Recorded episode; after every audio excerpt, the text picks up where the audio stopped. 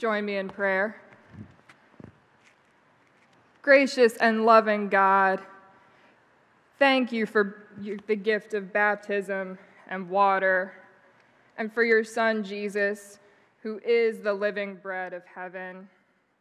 Sustain us with water and with the living bread as we move forward in our weeks. Amen. Amen. Please be seated. At this time, I'm going to invite the young and the young at heart up here while I fix my mic. So, my friends who were in VBS this week, if you want to come and sit, please join me so I'm not alone up here. Otherwise, it's just Aunt Alexis preaching in the middle of the altar.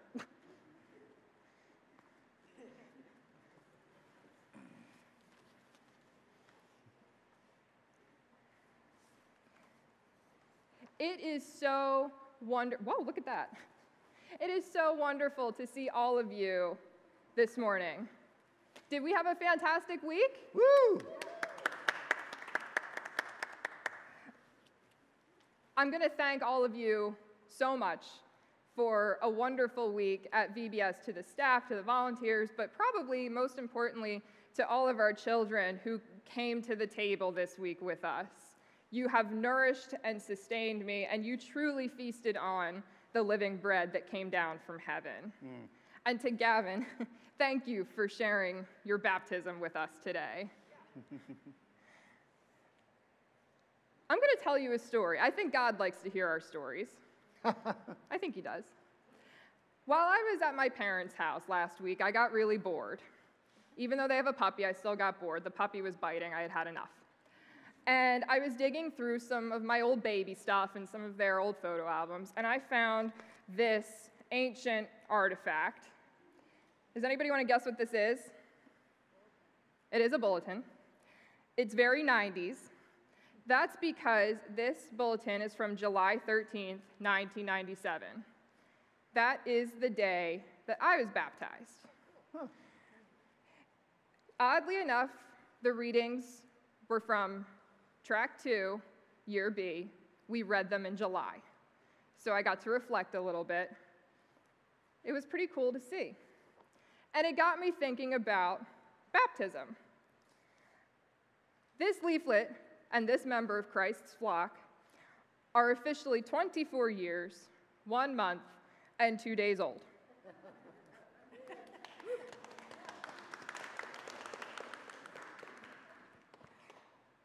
God's sustaining love for us has lasted more than 24 years, luckily for us.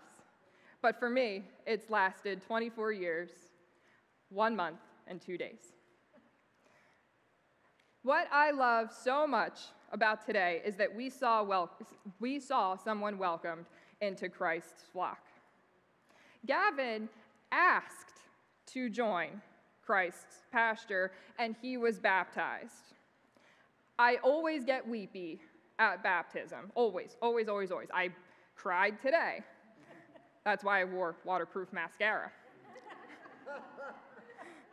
I get weepy because I am reminded of this unbelievable, crazy, unending love that God has for us. In baptism, we are reminded of the covenant or this promise that we make with God.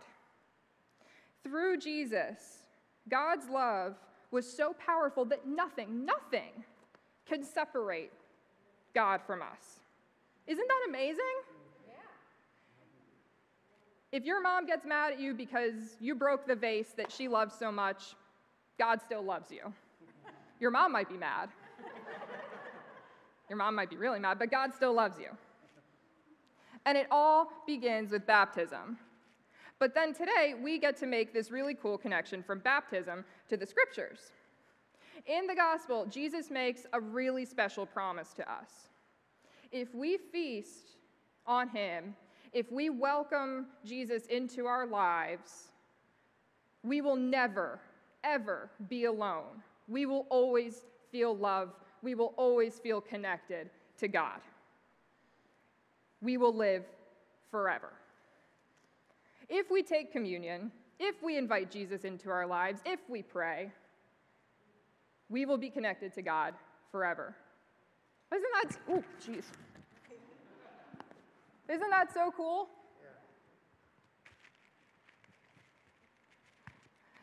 That is Jesus showing us that he really is love, like we learned this week, right, guys? We are welcomed into the body of Christ through baptism, which is God's unbounding love, and then we stay in it through Eucharist and prayer. And I learned that nobody seems to understand that more than children. They are the heirs of the kingdom of heaven, as you may see here.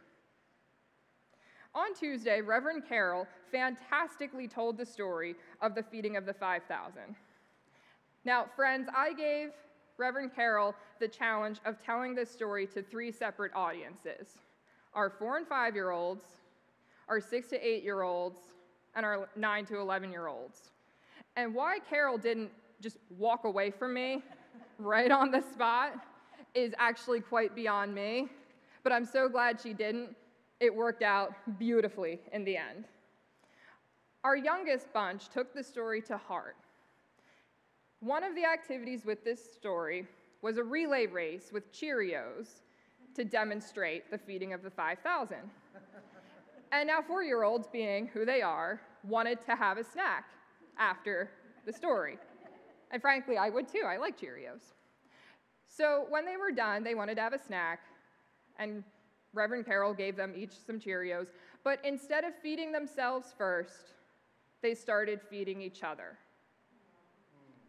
The living bread that came down from heaven was clear with our four and five year olds. They listened, they participated well, but the Spirit took over.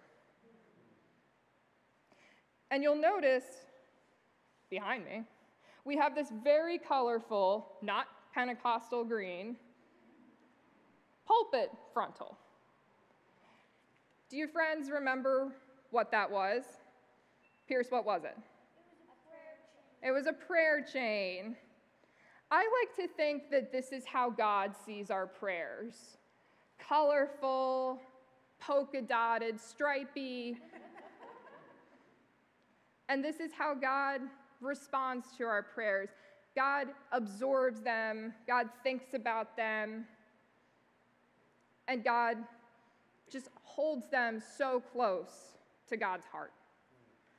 Can I share with you guys some of the prayers that our children Okay. One of our friends prayed, I want everybody to know that Black Lives Matter. One of our friends prayed, God, help me to be a better person.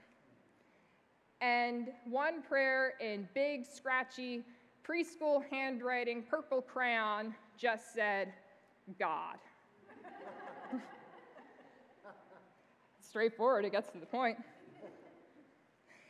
The context for this activity was in response to John 14 27, Jesus saying to his followers, Peace I give to you, my peace I leave with you.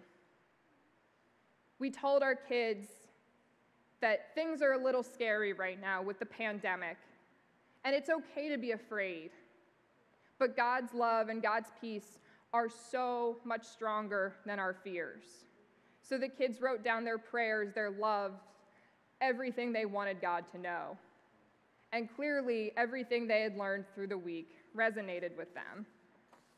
I don't know, I, I think you guys made some important connections to God, and that fills my heart. Jesus' love through God's peace brings up the most pure, deeply rooted needs in all of us. But the thing is, children are honest about these needs. I think we learned that this week. Connecting to God with no reservations, children feast on the bread of heaven and live into their baptisms.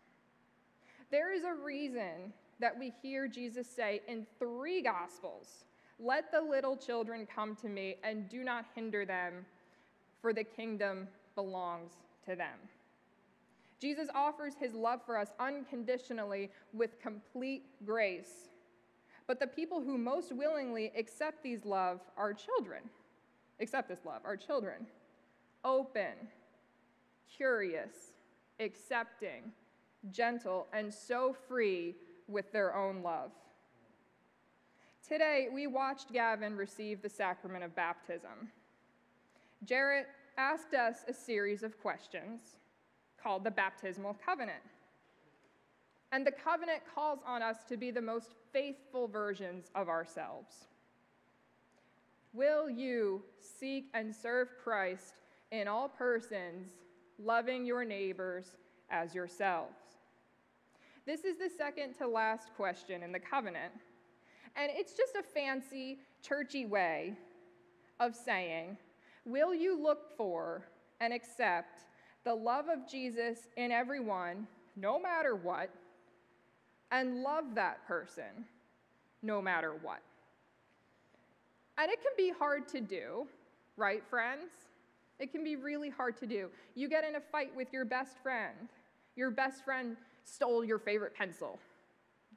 That, that, that makes me mad. Reverend Barb, she stole my favorite pen. I'm so mad at Barb. Where did my pen go? I'm not interested in speaking to Barb for the rest of the day. the thing is, we get caught up in our own stuff, that sometimes we look into a person's eyes and fail to see Jesus looking back at us. This week, though, I have witnessed our most vulnerable population see Jesus in everyone. They did. They saw Christ in everybody and loved everybody. Gavin choosing to receive the sacrament of baptism and through the pure light and love of children, they are seeking and serving Christ in all persons. Jesus is the living bread which came down from heaven, the most nourishing and sustaining of meals which connects us to God. Now, don't get me wrong, I've had plenty of nourishing meals in my day. My mom's spaghetti is something to die for. But nothing comes close to Jesus. We must learn from our children. We have to learn from all of you guys because I think you are a heck of a lot smarter than I am. If we want to truly feast on this heavenly banquet. But as we say in the covenant, I will with God's help. And that's the beauty of all of it. We are never alone. Now, this is normally where I would drop the amen. but I know if I do that, I'll lose all of you. So I need to acknowledge all of the people who made this week so great. So just bear with me for a moment.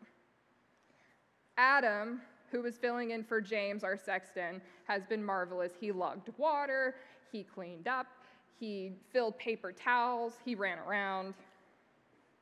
To all of our youth guides who shepherded children from activity to activity, and it was hot. Whew.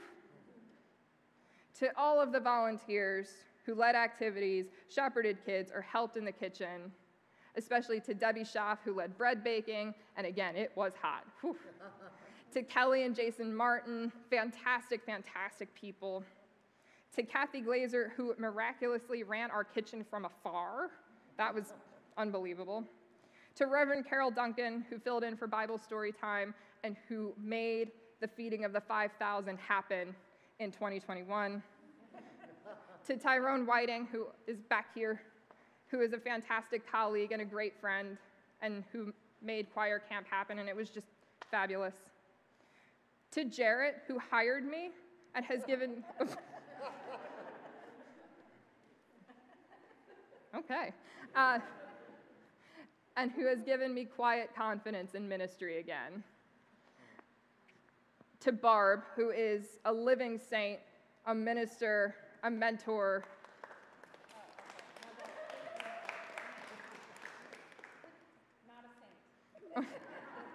to Gavin, who let us share his, his day with you. Thank you.